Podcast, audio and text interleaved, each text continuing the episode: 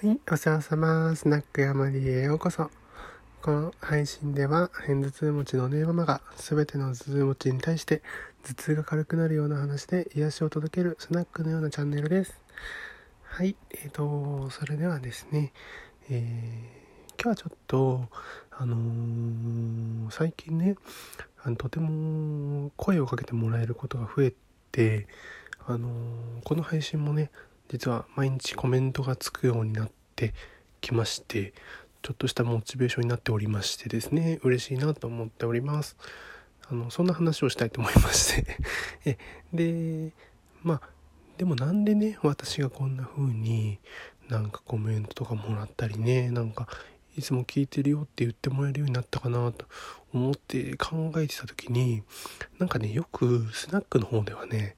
あのー、相談しやすいとかって言われるんですよ。でも実際ねしやすいとかって言ってなんかいろんなことを褒めてくれるんだけどでも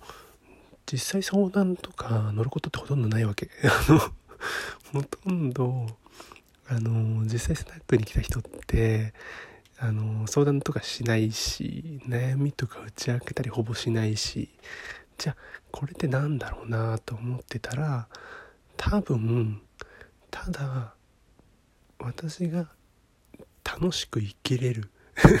楽しく生きる能力が高かったからそれの雰囲気を感じに来てくれてんのかなっていうふうにちょっと勝手に分析していました。ほんであの何かっていうとねあの結局その自分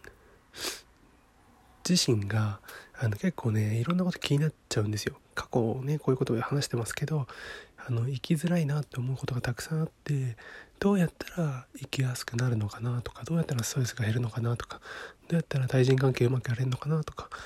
気楽に考えて前に進めるのかっていうことをずっと毎日毎日考えてきた結果が今の私を作っていてそれを発信することによってまあ、スナックもそうだけど周りの人たちもちょっとこう癒しじゃないけど元気をもらったりとかあの前に進む力になってるっていうことなのかなと思って多分ね結構今 SNS SNS 疲れなんていうね言葉もあるぐらいであの結局そのリアルがしんどくて現実世界が辛いから SNS に来てるのに SNS でも同じようなしんどさとかストレスがあったりする嫌な思いをしたりするっ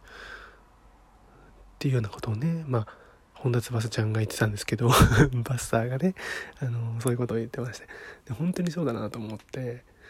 そのなんか、S、えー、なんだ。現実世界で友達が誰もいない無口なね人が SNS に来たら結構こう明るく喋って友達がたくさんいてっていうこれはすごいいい SNS の使い方だと思うんだけど本来はそういう風にしたくてみんな自己実現の場として理想を叶えるために始めたのに結局その SNS もなんかすごく陰湿な風に使われたりとか誹謗中傷匿名性があだとなってねそういう風に悪く、あのー、影響してきたりとかっていうことがあるわけですよ。そんな中で私一応そのスナックでは顔出ししてまして